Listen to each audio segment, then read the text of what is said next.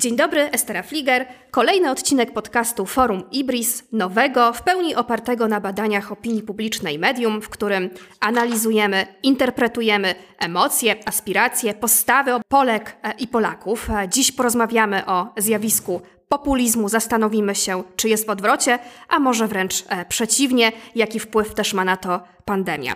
I łączymy się dzisiaj z Krakowem. Jest z nami profesor Jarosław Flis, Uniwersytet Jagielloński. Dzień dobry, panie profesorze. Dzień dobry. A także z Brukselą e, jest z nami dr Anna Skrzypek, dyrektor do spraw badań naukowych i kształcenia Fundacji Studiów Europejskich w Brukseli. Dzień dobry pani doktor. Dzień dobry pani redaktor, dzień dobry państwu. Jedna jaskółka wiosny nie czyni, mówi e, powiedzenie stare e, jak świat. Więc na samym początku chciałabym, żebyśmy się zastanowili, czy takie wydarzenie jak Klęska Donalda Trumpa w wyborach prezydenckich w Stanach Zjednoczonych i zwycięstwo e, Joe Bidena może przynieść odwrót e, populizmu, czy e, wręcz przeciwnie, nie ma to żadnego przełożenia na sytuację w Europie i w Polsce. Może zaczniemy od Europy. Pani doktor.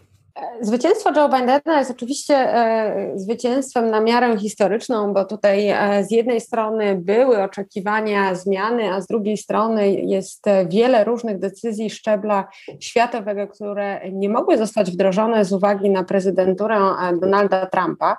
Ale umówmy się, że to zwycięstwo jest również wypadkową wielu innych tendencji, zarówno w Stanach Zjednoczonych, jak i tendencji, które pojawiają się na całym świecie. Więc traktując to w skali E, można powiedzieć, porównawczej, e, ja jednak bym przestrzegała przed e, próbą traktowania tego jako symbol, jako ten przysłowiowy wiatr zmian, ponieważ biorąc pod uwagę ostatnie wybory w Europie, patrząc zarówno na państwa takie jak Holandia czy Bułgaria, bo to są ostatnie wybory, czy nawet na zamieszanie, jeśli chodzi o system partii politycznych we Włoszech, tudzież na sytuację, którą w tej chwili pokazują sondażownie, jeśli chodzi o e, to, co by się stało, gdyby wybory prezydenckie odbywały się dzisiaj we Francji, to jednak myślę, że jest zbyt wcześnie, e, żeby siły demokratyczne mogły sobie pozwolić na to, by uznać, problem został rozwiązany.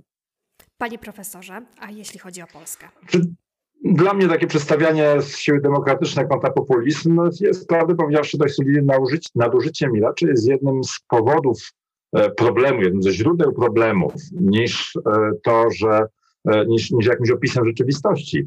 Wydaje mi się, że głównym problemem z sił, które określają same siebie jako demokratyczne, jest to takie przekonanie, które narasta wśród osób o innych poglądach niż one, że demokracja liberalna to polega na tym, że zawsze muszą wygrywać liberałowie. No to jest oczywiście śmiertelne zagrożenie dla demokracji y, i e, to tak naprawdę to, co się określa mianem populizmu, jest gorączką, a choroba jest znacznie poważniejsza. Znacznie poważniejszą chorobą jest to, że siły obóz postępu uznaje e, ludzkie problemy za problem, a nie za coś, co jest do rozwiązania. To znaczy tych ludzi uznaje za problem. I demokracja z tym się obchodzi dość brutalnie, to znaczy w takim sensie, jeśli ludzie, którzy uważają się za racjonalnych, e, uznają, że, że czyjeś problemy no, są po prostu wynikiem nieracjonalności, tamtego koszyka żałobników, jak to Hillary Clinton określiła, no to tak naprawdę do reprezentowania osób, które mają realne problemy w dzisiejszym społeczeństwie, biorą się osoby, które, które mają do tego jakieś inne podejście, no, które, które próbują przekonać, że e, oni są wiarygodni, dlatego że są inni niż tamci. I to, jest, I to jest podstawowa bolączka, wydaje mi się, demokracji. Oczywiście to e, Trump przegrał i to jest też dowód na to, że oczywiście nie każde szaleństwo e, prowadzi do zwycięstwa i, i że sam fakt, że jest się e, znienawidzonym przez elity, to jeszcze nie jest wiarygodność i skuteczność w działaniu. To w ogóle nie, nie, nie, jest, nie jest ten problem. Natomiast pytanie, czy jeśli już się okazało, że reprezentowanie ludzi z problemami e, jest szansą na sukces wyborczy, nawet przy takich szaleństwach, jakie powołują Trump. To pytanie, czy za, nie zabiorą się za to po prostu ludzie racjonalniejsi.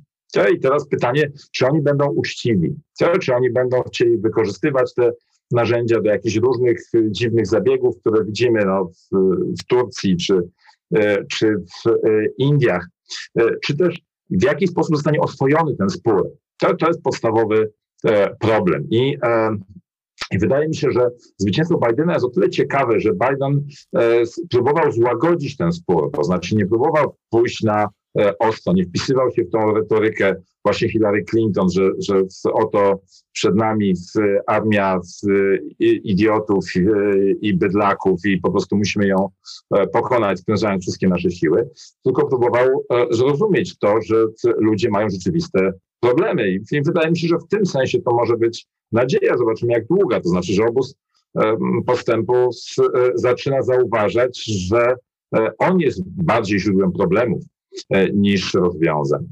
Mhm. To, o czym mówi pan profesor, przypomina mi e, słowa Timothy'ego Snydera z wywiadu dla polityki z 2019 roku. Ja może zacytuję: Jak ktoś za bardzo uwierzy w demokrację, to zapomina, że kapitalizm tworzy nierówności generujące postawy antydemokratyczne. I chciałabym, żebyśmy trochę kontynuowali ten wątek. E, bardzo mi się podobało to, co powiedział pan profesor właśnie o tej pewnej inflacji pojęć, że tak łatwo zakrzykujemy populizm e, i właściwie nazywamy tym populizmem wszystko. I istnieje też bardzo teza kontrowersyjnego, budzącego wiele emocji publicysty Rafała Wosia, że to populizm właściwie utorował drogę Joe Bidenowi do zwycięstwa, bo właśnie pokazał pewne problemy. Czyli od populistów możemy się jednak czegoś nauczyć, pani doktor? Czy można się czegoś nauczyć od e, populistów? Na pewno jest to e, e, lekcja szacunku dla elektoratu. Pan profesor był łaskaw zauważyć, że istnieje dość nagminna tendencja stawiania granicy poza tym my i oni, i że demokracja również polega na tym, iż partie o zacięciu autorytarnym, e, antydemokratycznym mają takie samo prawo startować w wyborach, jak i pozostałe partie, jak i również te wybory wygrywać. Oczywiście e, teza jest e, do uzasadnienia z punktu widzenia teorii demokracji, niemniej jednak wskazuje na tendencję trudności systemu demokratycznego, e, jeśli jest e, zacięcie, czy jeśli jest e, w jakiś sposób chęć w ogóle popierania tego rodzaju partii, bo to, co niosą za sobą systemy antydemokratyczne, myślę, że historia potrafiła pokazać wielokrotnie.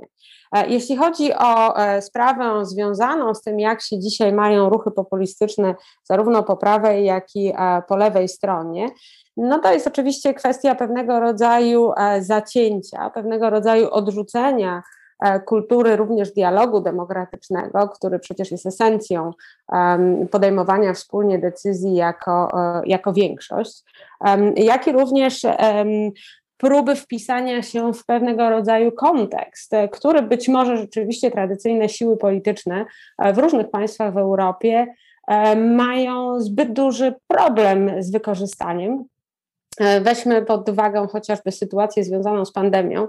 E, tutaj pan profesor wspominał e, o tym, że to są takie bolączki zwykłych ludzi i w to właśnie wpisują się populiści. No ale umówmy się, że nie tylko, bo ta kwestia pandemii zmieniła trochę rynek polityczny. Jeśli przyjrzymy się wyników, wynikom, wynikom wyborów przykładowo w Holandii, E, no to jednak e, mimo nawet skandali związanych z postępowaniem rządu poprzedniej kadencji, nadal partia liberalna jest tą partią, która w jakiś sposób e, uzyskała poparcie i w tej chwili jest tą pierwszą partią po wyborach.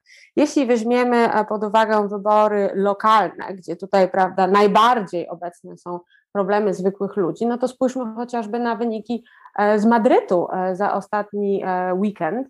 E, gdzie zdecydowanie umocniła swoją pozycję e, partia e, popularna, czyli partia związana z konserwatystami.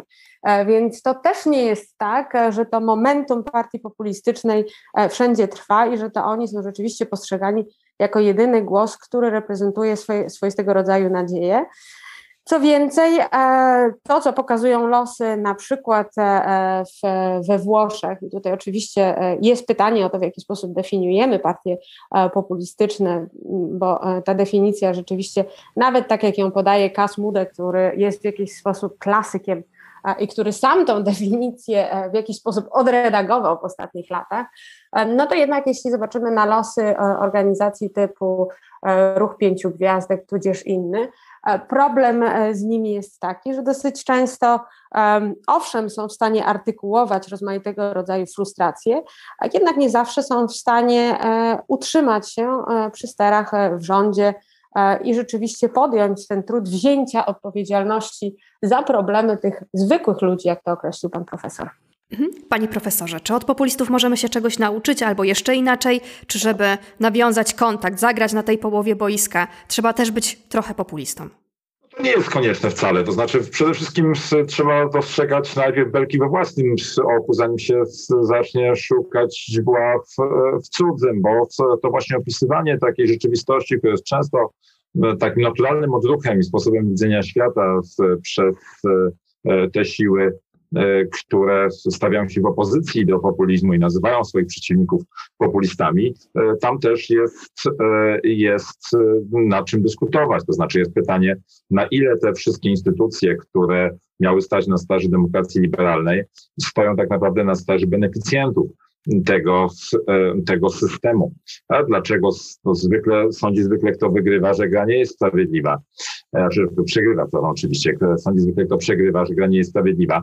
E, no i teraz jest, natomiast nie narzekają na reguły gry ci, którzy wygrywają. To, to którym jest dobrze. I teraz jak spojrzymy na europejskie sondaże i widzimy, że w takich krajach jak Francja, Włochy czy E, Hiszpania. 80% e, e, elit uważa, że ich kraj się ma dużo lepiej niż 25 lat temu, ale podobny procent wśród ogółu społeczeństwa uważa, że jest gorzej. Jak patrzymy na ostatnie sondaże we Francji dotyczące podziałów dotyczących tego, czy, czy kraj jest na w progu no, nieomal wojny domowej i czy jest pęknięty to, e, to wszystko e, jest naprawdę przerażające. W związku z czym to, że e, część osób świetnie się czuje we własnym towarzystwie i w zasadzie niechętnie do kogo, kogoś do tego dopuszcza i ma coraz bardziej subtelne sposoby, żeby opisywać jako wartościujące zróżnicowanie pomiędzy ludźmi, no to jest poważny problem. To znaczy widzimy to w różnych krajach, Widzimy to też w Polsce, gdzie jak się ku zaskoczeniu po badaniach profesora Bilewicza okazało się, że to zwolennicy lewicy i liberałowie dużo bardziej pogardzają przeciwnikami niż odwrotnie. Widzimy to w, w Stanach, w badaniach, w których osoby postępowe mają dużo większy problem e, niż osoby konserwatywne w opisywaniu w akceptowalny sposób motywacji swoich oponentów. To są, to warto spojrzeć na tych aktywistów, populistów, no bo to jest rzeczywisty problem, jako na bicie w krzywym zwierciadle tego samego, co e, samemu gdzieś się tam, e, gdzieś się przejawia tego typu e, poglądy. To jest pewna bardzo niepokojąca eskalacja, którą widzimy w tym, w tej sytuacji. I być może właśnie to, czego warto się, czego się warto nauczyć, to nie próbować grać w taką dyscyplinę, w jaką tamta druga chce grać stronę w którą ci, którzy się biorą za, za reprezentowanie e, zawiedzionych i rozczarowanych rzeczywistością, e, tylko zastanowić się nad e, sobą, to znaczy, co takiego poszło nie tak, a, czy na pewno receptą jest więcej tego samego. I te miejsca, gdzie rzeczywiście te, te, te partie takie antysystemowe, które przekreślały e, po prostu wszystko, że, że jak jest źle, to trzeba po prostu wszystko wyrzucić. Trzeba po prostu zrobić rebelię i, i, i pogonić całą tą bandę, no bo, bo to jest ten taki, e, w tym względzie myślę, że się zgodzimy, co, że, że to jest pewien nurt e, populizmu, który zasługuje na to, na to miano. To głównie tam, gdzie partii głównego nurtu zauważyły, że te problemy zaczęły je rozwiązywać. Nie zawsze tak od razu na sztandarach, czasami po cichu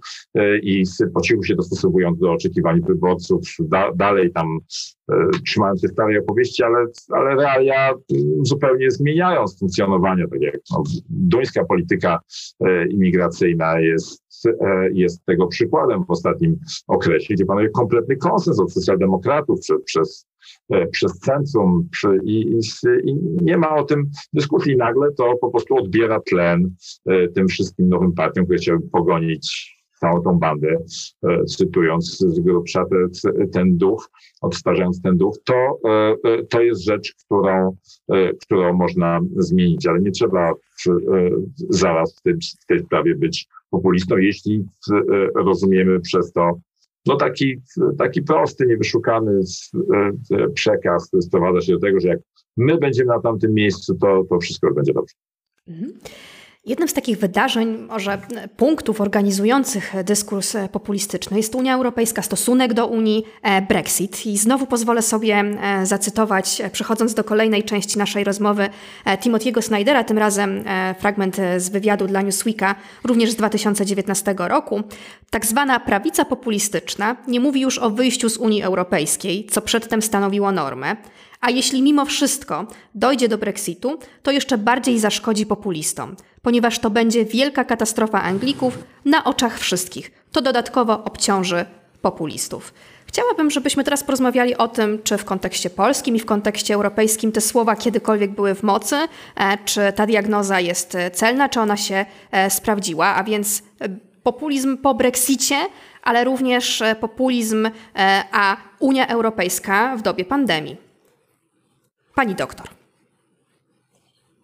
Może e, jeżeli chodzi o Brexit, myślę, że tutaj Timothy Schneider i jego um, opinia um, dotycząca tego, jak dużym historycznym błędem byłoby wyjście Wielkiej Brytanii z Unii Europejskiej, e, jest również tym, co e, Unia Europejska w tej chwili powtarza, szczególnie biorąc pod uwagę, że jesteśmy zaledwie po 10 dniach od momentu, kiedy osiągnięty został konsensus e, i ustalone zostały chociażby bardzo ogólne warunki, e, jeśli chodzi o tą sprawę rozwodową pomiędzy e, Unią a Wielką Brytanią.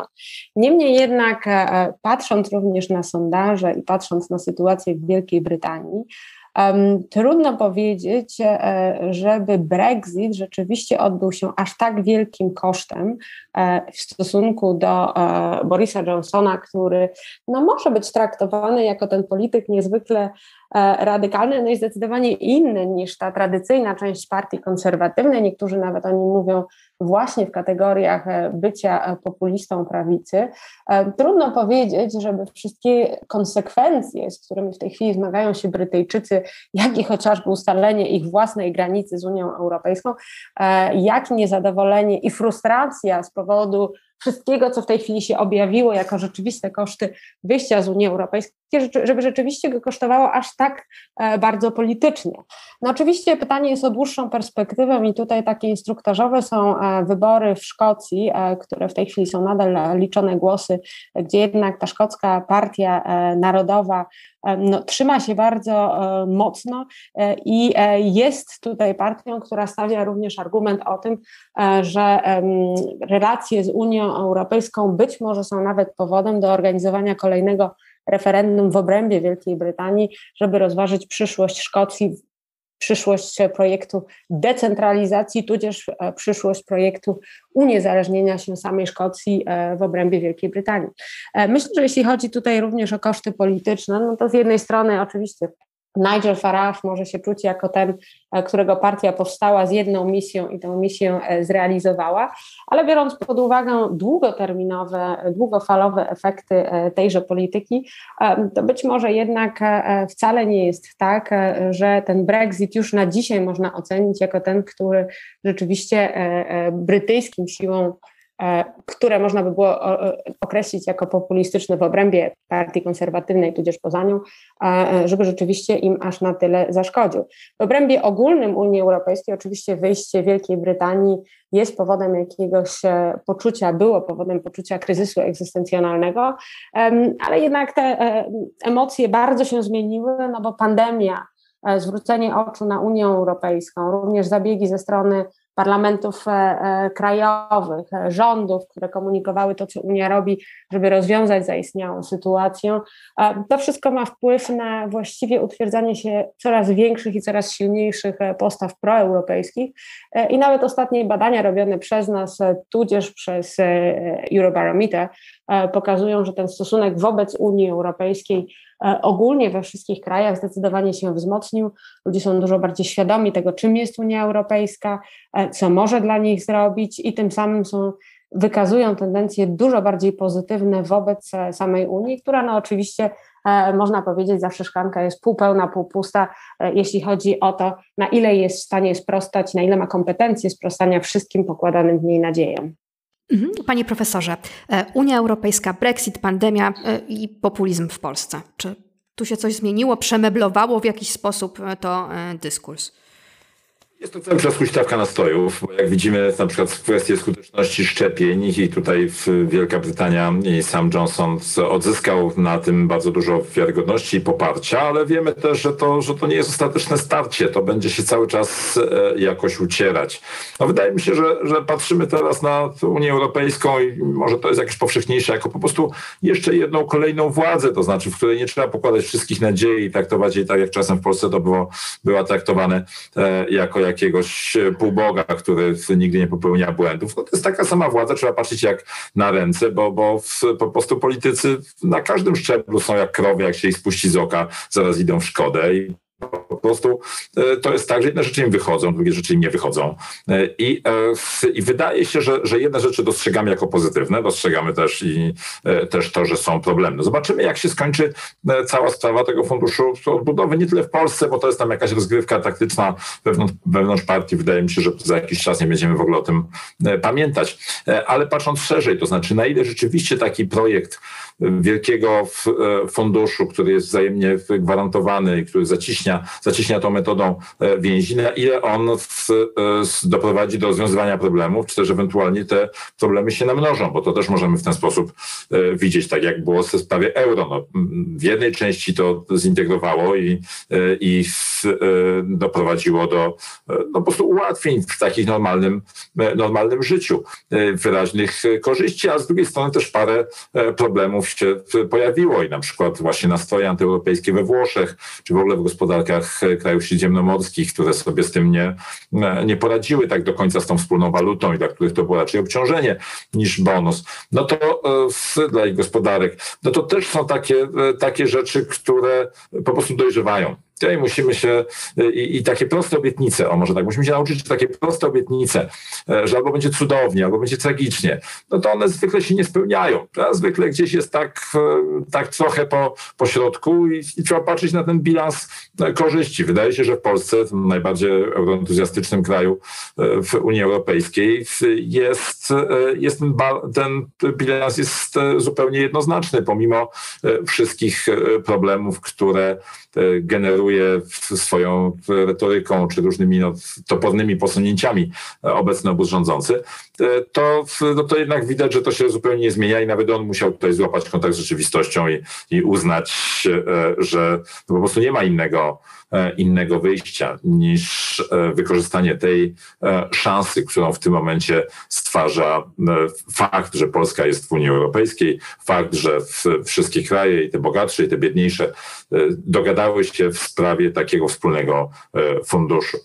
Natomiast no to, to, to jeszcze dużo wody w Wiśle upłynie, zanim się ta sytuacja stanie zupełnie klarowna i być może po prostu nigdy nie będzie taka zupełnie klarowna. Być może zawsze będzie to gdzieś tak E, wisiało, no może nie na włosku, ale w każdym razie, że będzie się gdzieś tam e, chwiało i ta dynamika e, tożsamości europejskiej, narodowej, lokalnej, ona nie będzie rozstrzygnięta raz na zawsze. Będzie się zmieniać pod wpływem jakichś poszczególnych wydarzeń, czy akcji, czy skuteczności działań.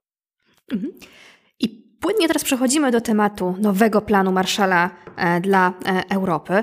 Pani doktor, e, obserwując z Brukseli wydarzenia w Polsce, czy ten temat rezonuje podobnie w innych krajach Unii Europejskiej, tak jak u nas, gdzie bardzo wyraźnie dzieli scenę polityczną?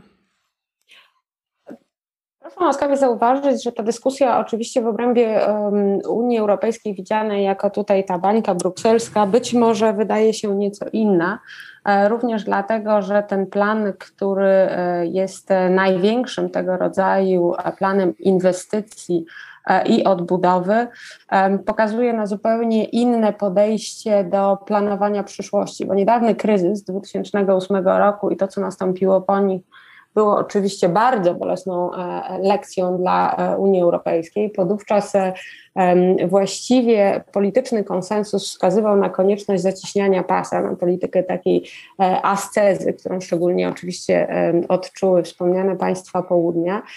No ale z uwagi na to wywiązał się również konflikt, który dzielił tą Unię Europejską na wielu różnych poziomach, na strefę euro i strefę poza euro, w obrębie której rozmowy była dyskusja, czy na przykład strefa euro powinna dalej się integrować, pozostawiając pozostałe państwa samym sobie na etapie dołączenia, kiedy będą gotowe.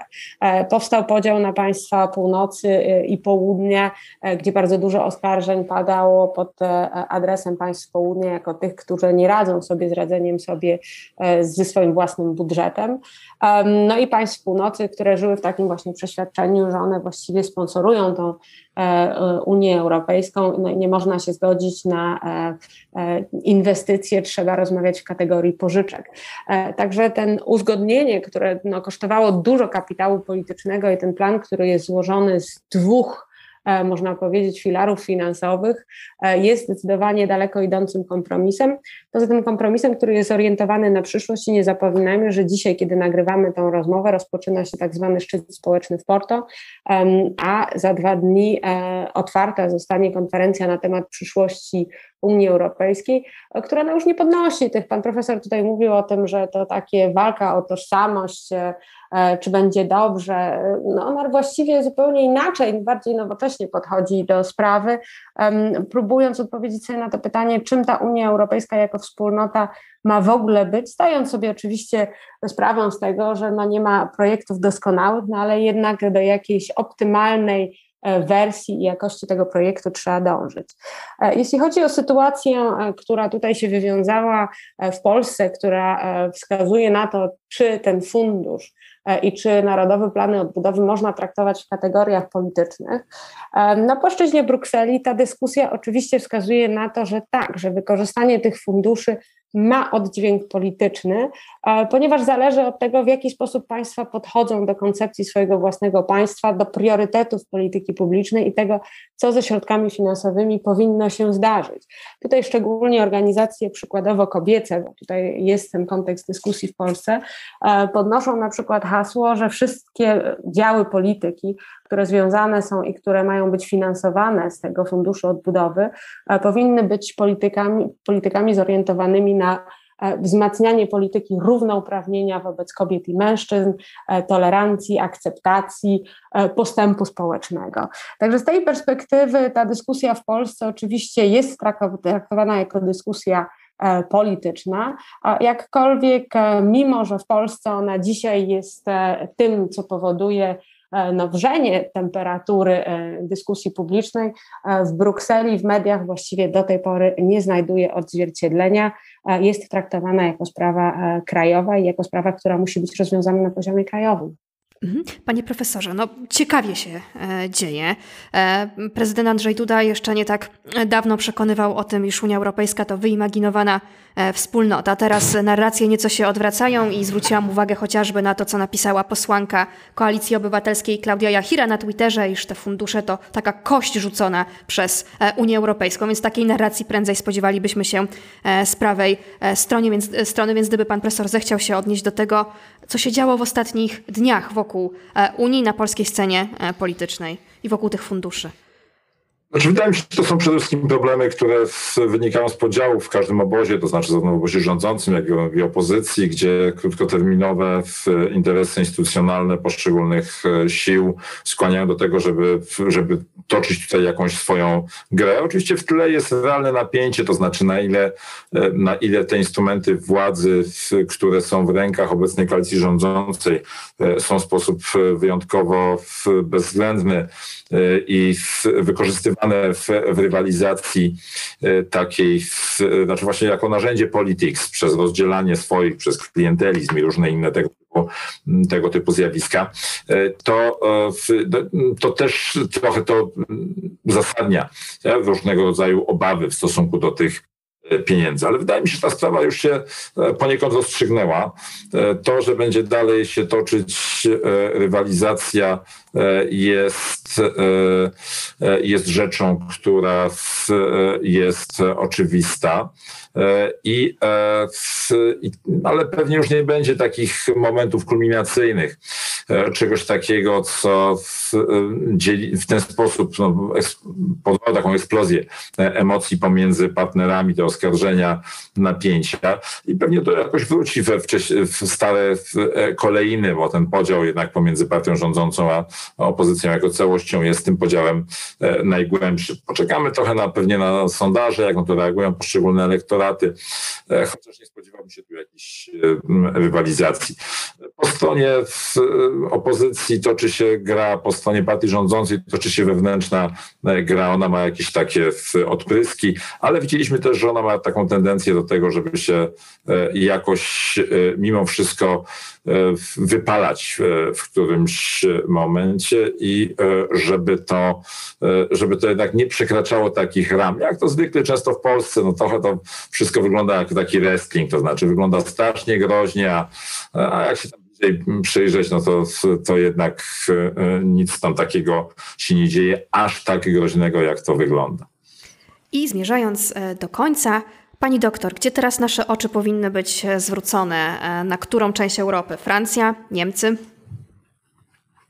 E, Niemcy są oczywiście ciekawym e, przykładem, dlatego że e, w przeciągu kilku miesięcy odbędą się tam wybory parlamentarne. Wybory regionalne pokazywały różne tendencje między różnymi partiami, ale tam następuje pewnego rodzaju przetasowanie systemu partyjnego. Myślę, że nie można mówić specjalnie o kontekście wybicia się w tej chwili nowej partii jako takiej, ale fenomen związany z w tej chwili wysokimi notowaniami Partii Zielonych, która e, wybrała jako kandydatkę na, na premiera, na kanclerza Annalenę Burbruck i dzięki temu zyskała bardzo w sondażach, e, jest dosyć ciekawym przykładem tego, iż wyborcy szukają alternatywy. E, wyszliśmy od tego punktu, na ile populizm trzyma się mocno i jakie dzisiaj wnioski można wyciągnąć, obserwując świat, Europę i Polskę. I jeśli podejdziemy realnie do systemu i do tego, co się dzieje w, w Niemczech, no to z jednej strony mamy zdecydowanie e, zmęczenie obecną sytuacją i tym systemem status quo, który jest no w sumie dobry był przecież dla gospodarki niemieckiej. No w tej chwili COVID e, trochę nadszarpnął e, tą sytuację w kraju, ale jednak ta stabilizacja, poczucie potęgi było w Niemczech dobrze odbierane. Przypomnijmy, że Angela Merkel jest kanclerzem od 2005 roku, więc można powiedzieć, przeżyła czterech francuskich prezydentów, czterech e, e, amerykańskich prezydentów, pięciu premierów Wielkiej Brytanii. No ale ta ciągłość władzy, oczywiście również dla elektoratu, w pewnym momencie staje się w jakiś sposób brzemieniem. I jest to ciekawe, że to właśnie zieloni dzisiaj, e, którzy są ruchem jednak no, proeuropejskim mają szansę e, po raz pierwszy na to, żeby, żeby kanclerz e, został wyłoniony z e, ich grona. Co więcej, jeżeli patrzymy na pozostałe przetasowania elektoratu, i tutaj znowu dosyć istotne są wyniki wyborów z Holandii, które odbyły się nie tak dawno temu, no to jednak ta pozycja partii lewicowych versus partie prawicowe pozostaje w jakiś sposób e, zrównoważona, biorąc pod uwagę migrację elektoratu w obrębie partii, które wpisują się w jakiś e, kanon, e, który dawniej można by było nazwać ideologiczny, dzisiaj prawdopodobnie bardziej programowy niż ideologiczny. I tutaj ta kwestia tego, czy można mówić o stałych elektoratach, E, czy właściwie raczej e, trzeba myśleć w obrębie e, koalicji, która poszukuje elektoratu dla danej idei w danym momencie czasowym, oczywiście o zabarwieniu albo lewicowym, albo prawicowym, jest dosyć ciekawą myślą, bo to w inny sposób również uwarunkowywuje nastawienie do kolejnych wyborów. Myślę, że to, co jest również ciekawe, biorąc pod uwagę w tej chwili tę sytuację związaną z COVID-em, to to, iż e, w wielu państwach partie, e, które są e, w rządzie, cieszą się nadal dobrymi notowaniami. Tutaj oczywiście jest pytanie, na ile jest to fenomen czasowy i na ile nastąpi zmęczenie materiału. Tutaj była mowa w tej chwili o tym, na ile rządy radzą sobie z, z planowaniem szczepień i z zapewnianiem tego momentu przejścia E, do nowej normalności. E, niemniej jednak w tej chwili patrząc na notowania Nawet w krajach, w których polityka rządu może nie do końca była tą polityką zaaprobowaną przez społeczeństwo, tak jak było to w Szwecji, no te partie, które są dzisiaj w rządzie, nadal mogą liczyć kontekście wyborów krajowych, nie mówimy o wyborach lokalnych, na premię związaną z byciem w rządzie, więc zmieniły się również, zmienił się system podejmowania, e, podejmowania wyzwań w polityce, E, partie takie jak PSOE w Hiszpanii, tudzież portugalska e, partia socjalistyczna, fińska partia socjaldemokratyczna pokazały, że w tych czasach kryzysowych można wznieść się ponad zarządzanie kryzysowe i można rzeczywiście w jakiś sposób starać się rządzić i wdrażać własny program. Tutaj była mowa wcześniej o Danii, no może ja bym się tutaj nie zgodziła, że jest konsensus co do polityki migracyjnej. Myślę, że duńska partia socjaldemokratyczna uzyskała swój, swoje zwycięstwo wyborcze ostatnio, niemniej jednak za ten zwrot ideologiczny przyjdzie jej jeszcze zapłacić. No i jest ostatnia kwestia, która myślę dotyczy e, bardzo sedna sprawy, o której dzisiaj mówimy, czyli e, demokracji reprezentatywnej, demokracji e, przedstawicielskiej, demokracji obywatelskiej, a mianowicie co stanie się z tymi wszystkimi ograniczeniami, wobec których e, no, były protesty w państwach, które e, są dosyć mocno zakorzenione w tradycjach demokratycznych, ale jeszcze bardziej wydaje się to trudne do ocenienia, jeśli chodzi o państwa, w których rządy wykorzystały kontekst pandemii do tego, żeby zacieśnić, zaostrzyć pewne ograniczenia, e, które często nawet e, obywatele sami podnosili jako mało demokratyczne. E, I tutaj bardzo ciekawa ewolucja jest na Węgrzech, gdzie dzisiaj partia Jobbik, którą byśmy postrzegali jako tą partię radykalnie prawicową, tworzy wspólną koalicję z partiami między innymi socjaldemokratycznymi przeciwko Fideszowi, e, idą web w web, więc jest pytanie o wynik wyborów w przyszłym roku i tym samym o, o tendencje e, i o to, co stanie się z tym trudnym tematem Węgrzech. No i drugim takim państwem, gdzie też będzie przesilenie, gdzie w tej chwili są wszyscy wobec wszystkich, no to jest oczywiście Słowenia, w której w przyszłym roku również są wybory na wielu szczeblach. E, I myślę, że to w jakiś sposób również będzie determinujące e, dla oceny, na ile Unia Europejska, która w tej chwili wprowadziła e, mechanizm, zarówno jeśli chodzi o, o fundusz odbudowy, jak i o długotrwałą politykę finansową, ten warunek przestrzegania porządku prawa E, i szacunku dla demokracji, na ile Unia Europejska rzeczywiście będzie w stanie powiedzieć, że ten rok e, zeszły i tegoroczny w kontekście do funduszy odbudowy, w kontekście do tej próby obrony demokracji i konferencji na temat przyszłości Europy, na ile Unia Europejska była stanowcza i była władna, żeby ten porządek demokratyczny zapewnić, umocnić i rozwijać na przyszłość. Panie profesorze, odnosząc się do tego, co powiedziała pani doktor, ale też e, szukając odpowiedzi na pytanie o to, czy znajdzie się sposób na Alcybiadesa, czy nastąpi to e, zmęczenie ciągłością e, władzy, o której wspomniała pani doktor, a więc czy może będzie inaczej i prawica wszystko przetrwa?